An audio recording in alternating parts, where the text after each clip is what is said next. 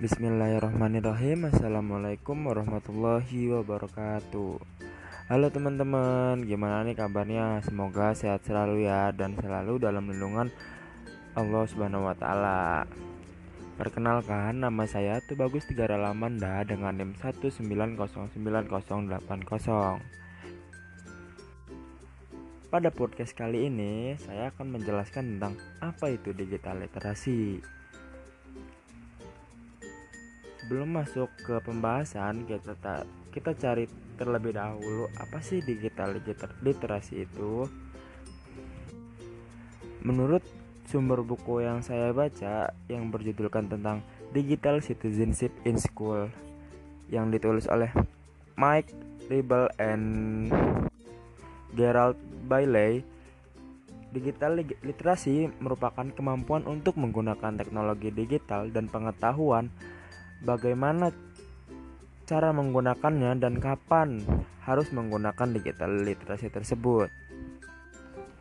Selanjutnya, saya akan membahas tentang teori yang mendukung digital literasi. Menurut Paul Gilster dalam bukunya yang berjudul Digital Literasi tahun 1997, litera Literasi digital diartikan sebagai kemampuan untuk memahami dan menggunakan informasi dalam berbagai bentuk dari berbagai sumber yang sangat luas yang diakses melalui teranti komputer. Kemudian, menurut Guntarto, perkembangan teknologi komunikasi juga memunculkan perkembangan literasi penggunaannya. Ketika media-media konvensional seperti surat kabar, televisi, atau radio memiliki karakter yang berbeda dengan media digital sebagai media baru. Literasi media pada penggunaan pada penggunanya juga akan berbeda dengan media konvensional. Gagasan mengenai literasi digital bukanlah merupakan hal baru. Mulainya, istilah yang digunakan adalah literasi komputer. Namun, literasi komputer pada masanya hanya diartikan sebagai sebatas seperangkat kemampuan dasar dalam mengoperasikan komputer. Misalnya kemampuan menggunakan tools dalam perangkat lunak atau kemampuan mencari dan memperoleh informasi tertentu dengan komputer. Sementara itu, menurut Douglas A. J. Belshaw dalam tesisnya What is Digital Literacy pada tahun 2011 mengatakan bahwa ada delapan elemen esensial untuk mengembangkan literasi digital, yaitu yang pertama kultural, yaitu pemahaman ragam konteks pengguna penggunaan dunia digital. Kemudian yang kedua kognitif, yaitu daya pikir dalam menilai konten. Yang ketiga konstruktif yaitu reka cipta sesuatu yang ahli dan aktual. Keempat komunikatif yaitu memahami kinerja jejaring komunikasi di dunia digital.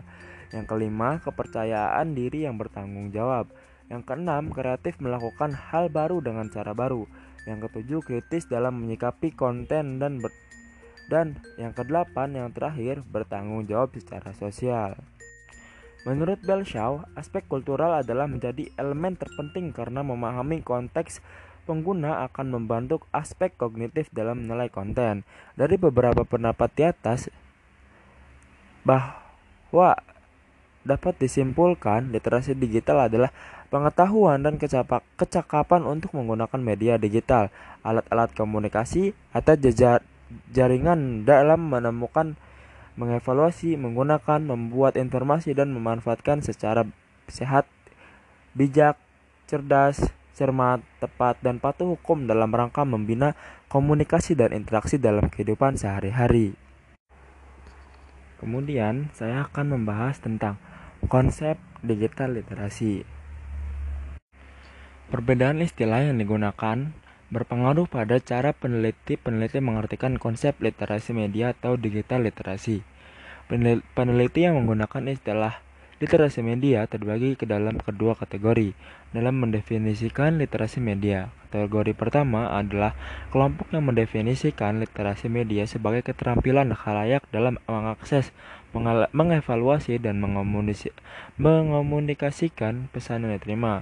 Kemudian, kategori berikutnya adalah mendefinisikan literasi media sebagai kemampuan untuk mengetahui jenis-jenis media serta mampu memilih media yang tepat sesuai dengan tujuan. Peneliti pada kategori pertama memiliki kecenderungan mengutip definisi literasi media dari National Leadership Conference on Media Education atau NLCMI dan W. James Potter. Definisi literasi media dari NLCMI lebih menekankan pada kemampuan halayak dalam mengakses, mengevaluasi, dan mengomunikasikan pesan dari media cetak dan elektronik.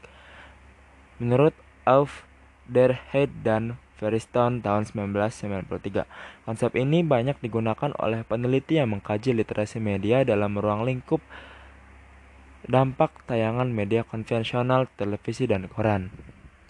Kemudian, konsep yang kedua adalah konsep literasi digital yang ditawarkan oleh Gilster dan Watson.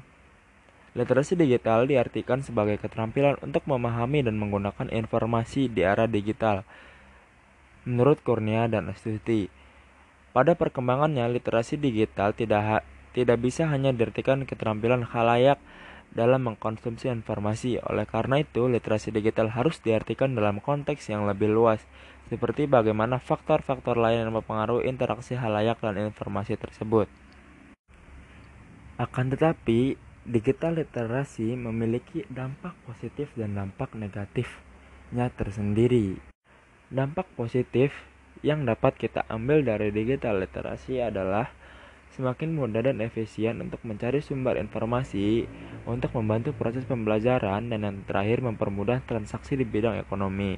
Kemudian dampak yang dampak negatif yang bisa yang dapat timbul dari digital literasi adalah memiliki ketergantungan dengan dunia digital dan hampir seluruh waktunya asik dengan dunia digital atau lebih sering disebut dengan kecanduan. 2. Adanya pornografi dan yang ketiga digunakan sebagai tempat untuk penipuan. Dan yang terakhir adanya peretasan-peretasan.